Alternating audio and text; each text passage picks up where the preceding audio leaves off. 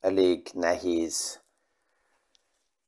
Ez a piac, ezt mondta így felsohajtva egy uh, ügyfél, de így, hogyha összefoglaljuk, akkor az az érzésem nagyon-nagyon sok beszélgetésbe, hogy pillanatnyilag um, szinte mindenütt, de főleg Európának különböző részébe, így a, az embereknek azok a, azok a csapongó hírek és, és nagyon szélsőséges hírek um, nehezé teszik néha a helyzetüket, hogy itt megtalálni a, azt a nyugodt központot. Mi is aktuális pénzpiaci témákról, összefüggésekről beszélgetünk. Gazdaságról érthetően János Zsoltal. Üdvözlünk mindenkit a mai PFS Kávézac podcaston.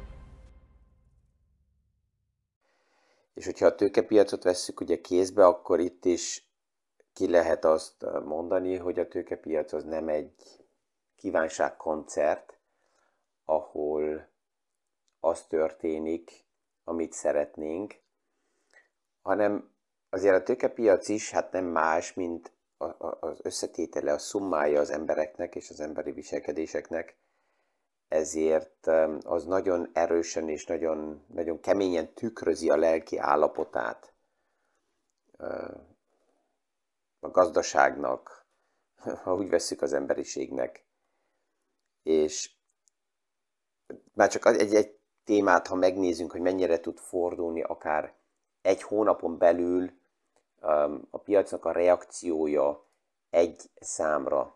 A múlt héten szerdán kijöttek az aktuális inflációszámok az amerikai piacba, és ha megnézzük, akkor ugyanarra a számra, a fogyasztó árinflációra márciusban 8,5%-nál van egy nagyon jó kép, amit az egyik újságíró állított össze, ugyanarra a számra márciusban ilyen nagyon szomorú um, arcot lehet látni, és um, borús képpel, és azt emlékszünk ki is március után hangulat ment csak lefele, és most júliusban megjelennek ugyanazok a számok, és juhú, parti hangulat van a piacokon. Hogyha ezt valaki nap mint nap nem követi, akkor neki nagyon-nagyon nehéz megérteni azt, hogy miközben a napi hírek még lehet, hogy a márciust, áprilist, májust dolgozzák fel, és a média azért szereti lavagolni főleg a negatív híreket, mert ez nekik persze, hogy forgalmat jelent. Aközben már a piacokban változások történnek. És normális esetben ugye augusztus elég nyugodt időszak, főleg mikor elértük így augusztus első, második hetének a végét, mert lejártak a negyedéves jelentések, ezzel unalmas is kezd lenni egy picit a piac, véletlenből persze, hogy történhetnek ilyen időszakban balesetek, mert olyasmi jelenik meg, amire abszolút nem számít a piac, de nagyobb, lényegesebb esemény most nem nagyon van. A következő, amire figyel a piac, az az amerikai központi banknak évente megszervezett Jackson Hallba tartott konferenciája, és ott főleg azt fogja hallani, hallgatni a piac, hogy a, a wording, a kommunikáció, a retorikája az amerikai központi banknak mennyire változik meg. Ez még persze, hogy nem azt jelenti, hogy egyből megváltozik a kamatpolitika, de a retorikából már ki lehet venni azt, hogy a következő lépések mennyire élesek lesznek, vagy esetleg mennyire veszik ezt vissza, és erre az elmúlt években egyre inkább figyel a piac, az amerikai központi bank, J. Powell az élén ezt tudja is, és ezért sokkal-sokkal jobban figyel is a kommunikációval, és aktívabban, sokkal jobban játszik a piacokkal, mint például egy európai központi bank, vagy más központi banknak a vezetői. Ezt ugye már többször itt ezen a szinten megbeszéltük. Amit lehet látni, hogy a piac nagyon-nagyon gyorsan szinte hihetetlen dinamikával reagál az eseményekre, és ezt a múlt héten Mártinnal, a német, az osztrák diványbeszélgetésen is megbeszéltük, hogy alapjában, hogyha a szakemberi világot nézzük meg, akkor az események, amik történnek, a hírek, amik jönnek, ezek, ezek alapjában így nem változtak meg, ami megváltozott az az, hogy az a lényeges hír, az az információ, az mennyire azonnal kim van a kirakatba, és rendelkezésére áll alapjában mindenkinek. És ez persze, hogy meggyorsítja a nagy tömegnek a mozgási lehetőségét, amit, amit ugye látunk az az, hogy um, alapjában vagyonkezelők, jó szakemberek évtizedekkel ezelőtt figyelték a Bloomberg, a, a, a, a hírcsatornákat azért, hogy ők hamarabb kapjanak meg információt, és ezzel az információval megfelelő lépéseket tegyenek meg a vagyonkezelésekbe. Tehát egy picit így azt lehetett mondani, hogy ők insiderek voltak, mert ezeket a híreket nem kapta bárki meg, csak egy Bloomberg csatornát megvenni, ez évekkel ezelőtt tízezrekbe került. Ez megváltozott teljesen, mert a hírek gomnyomása mindenkinek rendelkezésére állnak, ez jó is annak, aki ezt tudja kezelni. Persze, hogy nagyon veszélyes azoknak, akik nem tudják kezelni, akinek a mindennapi hírek túl hamar, túl közel jönnek, és, és képesek emocionálisan bedőlni a, a témákba, magukra venni dolgokat, és, és ez még csak a tőkepiac. Emellett, ha vesszük a normális uh, körzajokat, ami, ami, ami történik minden, minden országban, mindenkinek az életébe, tehát ezeket, hogyha nem tudom szétszedni, akkor ez a rengeteg gyors információ, ez alapjában azt látom, hogy bajt is tud okozni. És ebből jönnek a kapkodások. A múlt hét elején ugye az a kérdés, hogy akkor ez most egy csapda, vagy most lemaradtam, vagy ez mi akar lenni, ami a piacokban van. Alapjában a feltett kérdés egy befektető egy ügyfél oldaláról fantasztikus, nagyon jó. A kérdés csak az, hogy a helyzetet mennyire tudom kezelni, és mennyire billenek az egyik pánikból a másikba. És ebben sajnos jó hírem nincs, hogy ez valamikor meg fog nyugodni és csendesebb lesz, hanem inkább mi kell megszokjuk a gyors változásokat megfelelően kezelni. Ez az egyetlen lehetőség, ez ugye olyan, mint, mint, a, mint a művészetben is, ott is a, a szépség az mindig, vagy a tetszet az mindig a, a, a nézőnek a szeméből alakul ki, és a mindennapi hírekből is, hogy valaki problémát vagy lehetőséget csinál, ez mind, mind nem, a, nem, a, nem az információkon múlik, hanem a fülünk között mi döntjük el, hogy ezt hogy látjuk.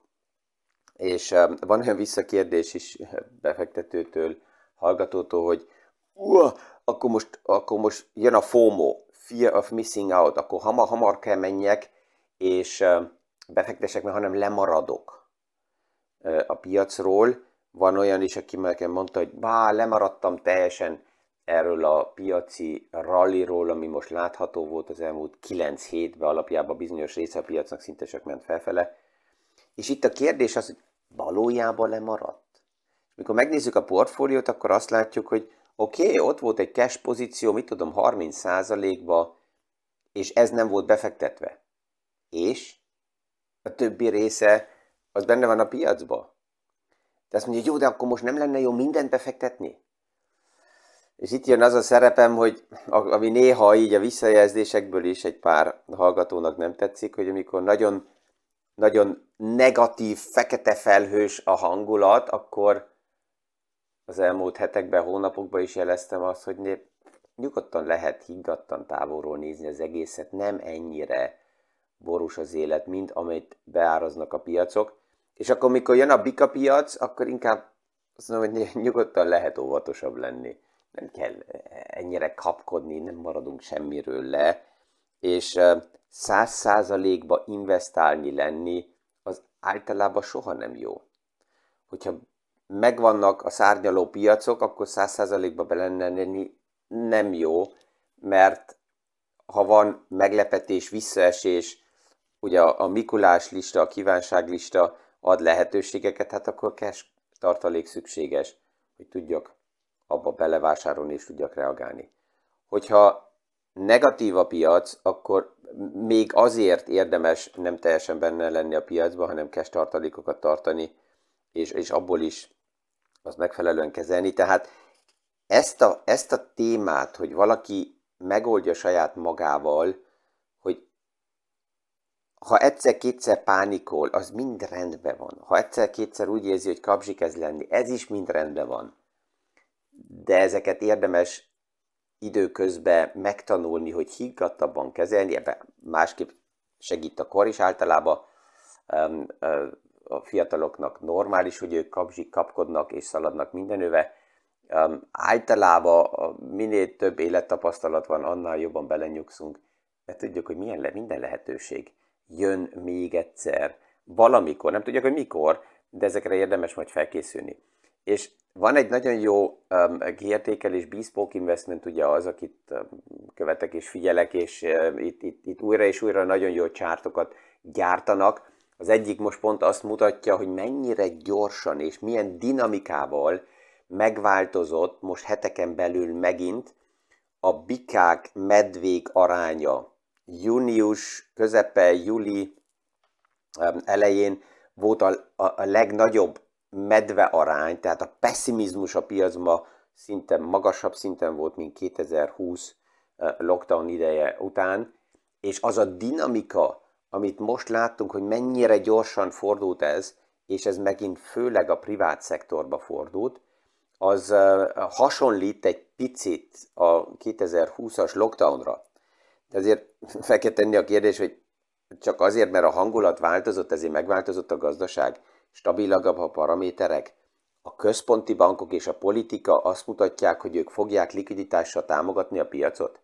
Ez nem így van. Tehát ezt a, ez a kép teljesen más, mint amit 2020-ban láttunk, és ezért a tőzsde előre veszi azt az elvárást, ami a jövőbe ugye jönne, de néha túlszalad.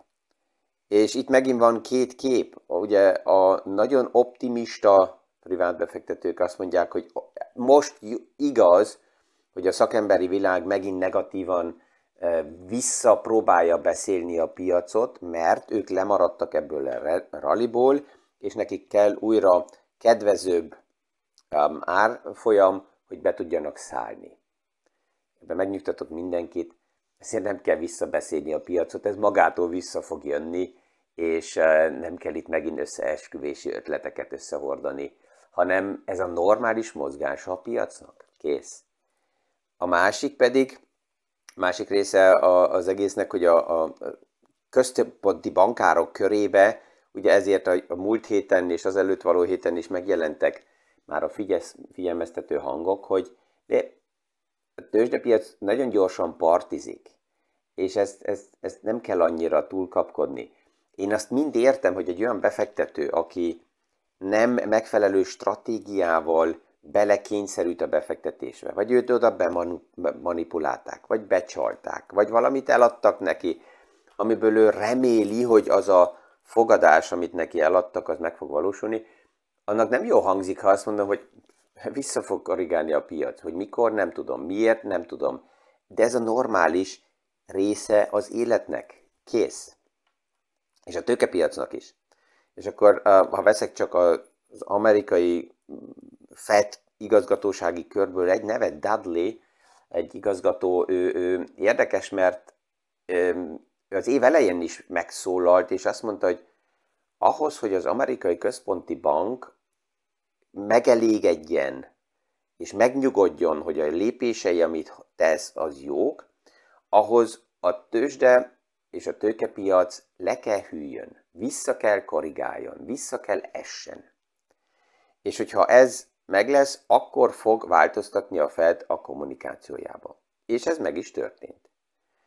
Időközben persze jöttek egy páran, hogy ó, ezt a Fed nem tudja megengedni magának, mert az amerikai befektetők és a nyugdíjpénztárak és a nyugdíjasoknak a vagyona nagy részt a tőzsdén van, és ezért nem tudja azt megtenni, hogy medvepiacba küldje a tőzsdét, és nagy korrekció legyen. bizonyos sávig persze, hogy meg tudja tenni, és meg is kell ezt tegye, mert főleg a tőkepiac, és ez a, ez a kijelentés, hogy jó, de hát egy nyugdíjas nem lehet ennyire szivatni, hogy akkor ingadoznak nagyon a, az árfolyamok, és akkor ez neki problémát okoz a nyugdíjába. Egy nyugdíjas is megértheti, hogy ő hol van.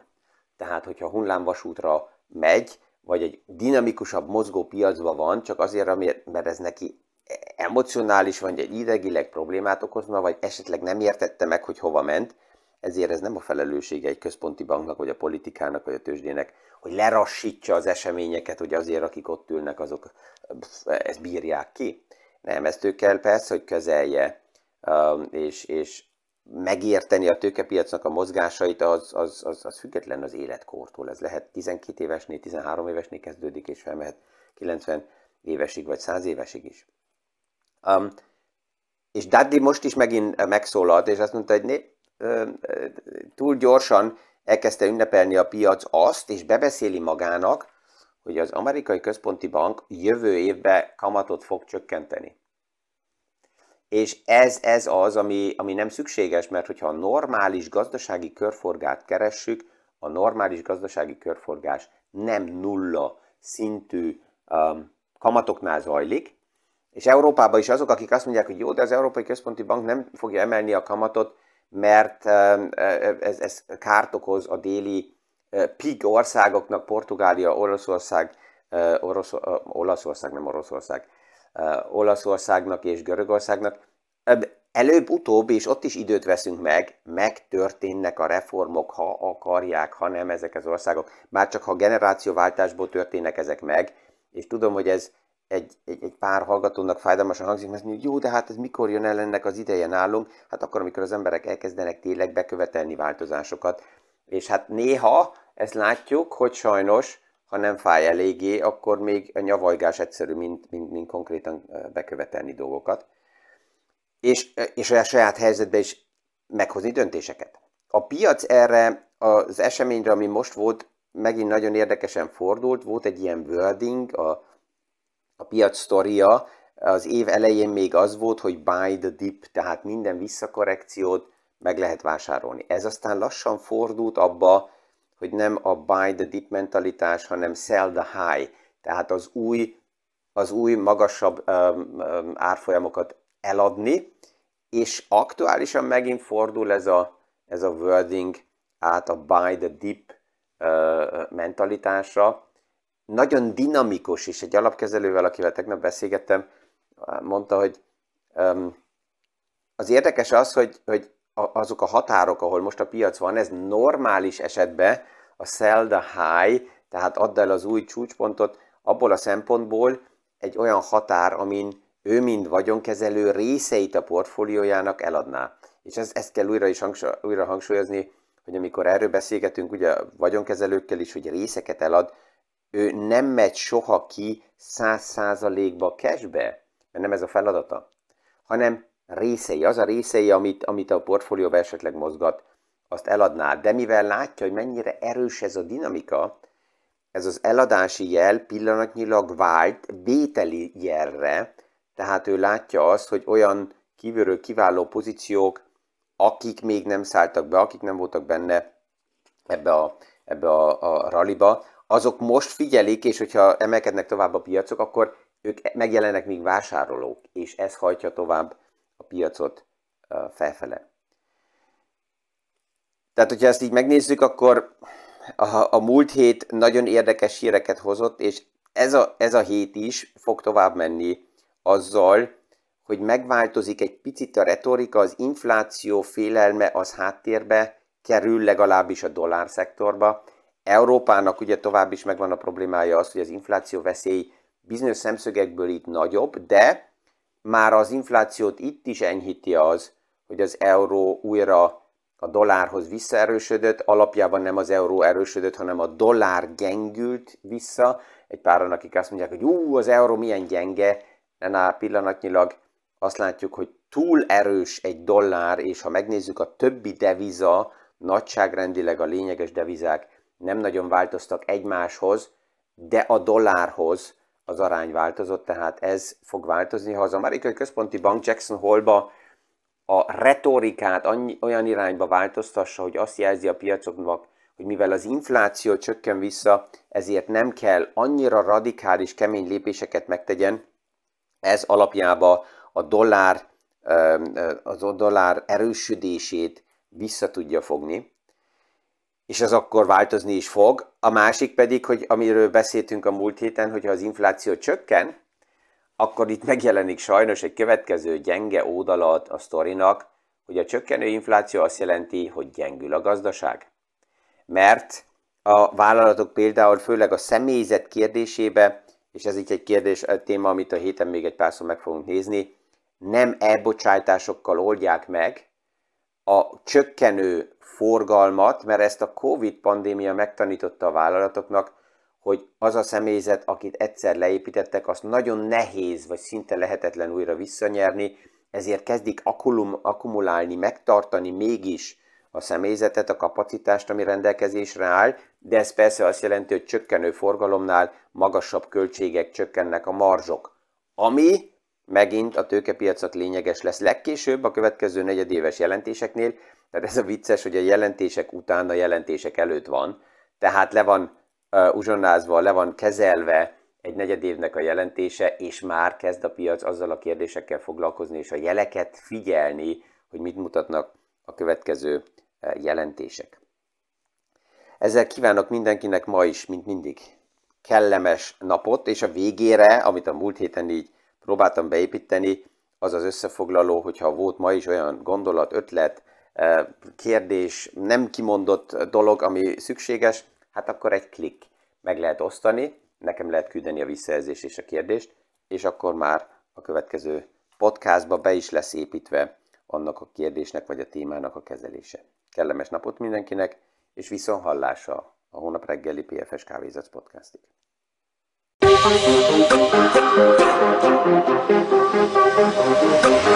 Yeah.